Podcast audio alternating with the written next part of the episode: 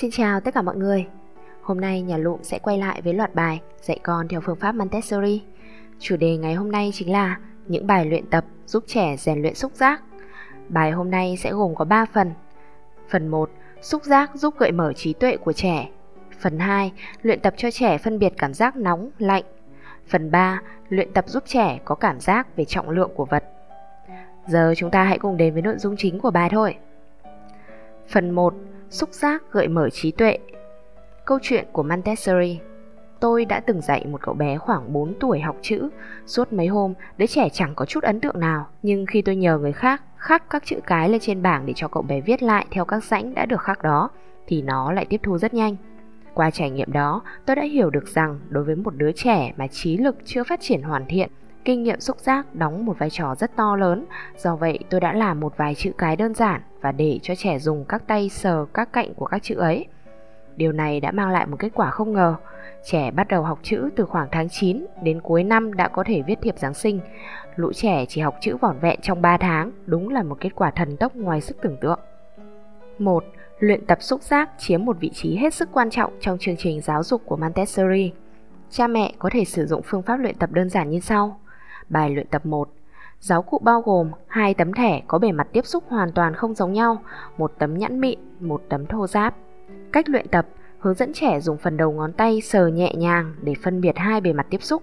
Khi tiếp xúc với hai bề mặt, sự vận động khéo léo của đầu ngón tay sẽ là cách tốt nhất để trẻ rèn năng lực khống chế, kiểm soát đầu ngón tay. Khi trẻ tiếp xúc với hai bề mặt, cha mẹ hãy giải thích bề mặt này thô ráp, bề mặt này nhẵn mịn.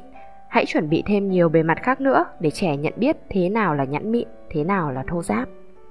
Bài luyện tập 2, giáo cụ, các loại vải khác nhau, chất liệu từ thô ráp đến nhẵn mịn, ví dụ như nhung, sa tanh, lụa, len, vải bông, vải lanh, vải thô, vân vân.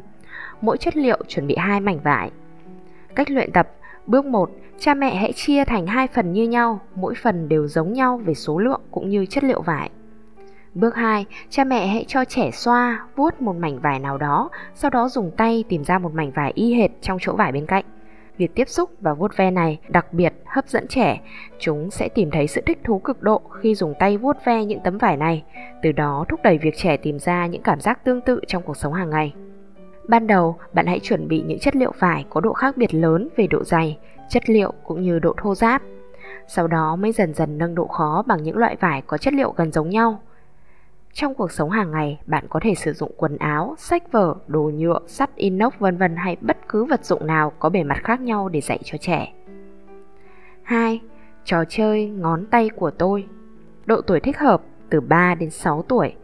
Cách chơi Bước 1. Nắm chắc một bàn tay của trẻ, xòe từng ngón tay, đồng thời nói cho trẻ biết tên gọi của từng ngón để tăng thêm tính thú vị có thể đặt tên cho mỗi ngón ví dụ như ngón anh cả ngón chị hai này ngón chị ba ngón anh tư hay ngón em út.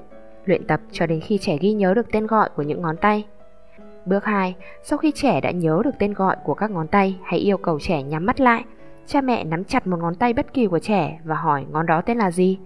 Khi mới bắt đầu, trẻ sẽ nhầm lẫn rất nhiều. Cha mẹ hãy kiên trì và nhẫn nại, tạo cho trẻ những điều kiện thuận lợi để nâng cao cơ hội thành công, tăng cường lòng tự tin cho chúng. Bước 3, cha mẹ và con hãy đổi vị trí. Giờ là cha mẹ nhắm mắt và để con nắm ngón tay của bạn. Thi thoảng cha mẹ hãy vờ trả lời sai để tăng sự hứng thú cho trẻ. Bước 4. Để cho trẻ đan 10 ngón tay vào nhau, sau đó lặp lại bài luyện tập trên. Lúc này trẻ sẽ sai nhiều hơn bởi vị trí lẫn lộn sẽ dẫn đến cảm giác hỗn loạn. Trẻ cũng cảm thấy khó khăn hơn, nhưng đồng thời cũng cảm thấy rất thú vị, do đó chúng sẽ thường xuyên đòi chơi lại trò chơi này. Phần 2. Luyện tập cảm giác nóng lạnh trong cuộc sống có rất nhiều cơ hội để bạn có thể áp dụng bài luyện tập nóng và lạnh, ví dụ như khi trẻ tắm, rửa tay, rửa chân, uống nước vân vân. Không hề có thời gian luyện tập nào là đặc biệt bắt buộc cả. Hãy lồng ghép bài tập vào trong cuộc sống hàng ngày cho trẻ, như vậy trẻ sẽ dễ dàng ghi nhớ hơn. Ví dụ, khi trẻ rửa tay, không chỉ rèn thói quen sạch sẽ cho con mà cha mẹ có thể lồng ghép việc dạy trẻ về nóng lạnh. Việc luyện tập không hề rắc rối chút nào mà chỉ cần thêm một chút thời gian thôi. Cha mẹ có thể điều chỉnh nhiệt độ nước từ lạnh ấm, nóng và dạy cho trẻ. Như thế này thì gọi là lạnh, như thế này thì gọi là nóng. Trong những lần sau, hãy hỏi con những câu như Nước như thế này có lạnh quá không? Như thế này có nóng quá không? Hoặc khi cho trẻ uống nước, hãy cho trẻ thử nước lạnh trước và nói nước này lạnh, để mẹ cho thêm nước nóng vào cho đỡ lạnh nhé. Sau đó cho trẻ uống nước đã pha thêm nước nóng và nói nước này ấm hơn nước vừa nãy, con uống thử xem. Lưu ý, cha mẹ phải kiểm soát nhiệt độ nghiêm ngặt trong ngưỡng từ 30 đến 45 độ C, tránh dẫn đến việc quá lạnh hoặc nóng, nhất là khi cho trẻ tắm. Phần 3. Cảm giác về trọng lượng Luyện tập cảm giác về trọng lượng phức tạp hơn so với bài luyện tập về xúc giác và cảm giác nóng lạnh. Mục đích của chúng ta là để cho trẻ phân biệt được vật thể dựa vào trọng lượng chứ không phải nhờ vào màu sắc hay hình dáng bên ngoài của chúng. Do đó chúng ta nên yêu cầu trẻ nhắm mắt lại. Khi trẻ học được thì sẽ cảm thấy rất hứng thú mỗi khi được đoán xem vật nào là nặng hơn, vật nào là nhẹ hơn.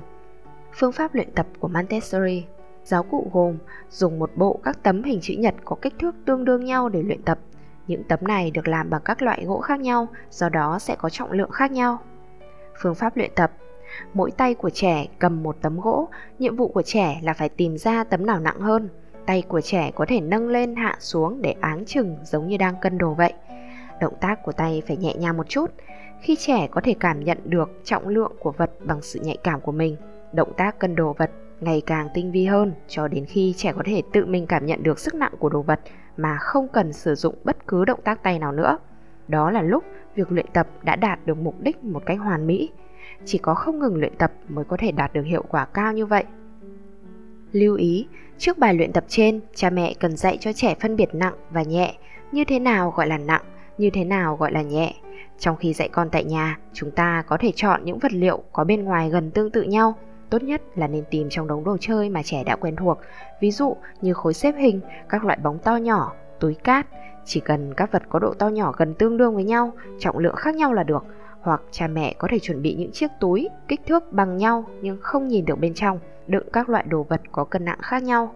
Cha mẹ hãy kiên trì cho con luyện tập. Sau vài lần, bạn chắc chắn sẽ rất bất ngờ về khả năng cảm nhận cân nặng đồ vật của con. Mong rằng cha mẹ tìm được những thông tin hữu ích từ bài nói hôm nay. Cảm ơn mọi người đã chú ý lắng nghe. Hẹn gặp các bạn trong những chủ đề tiếp theo.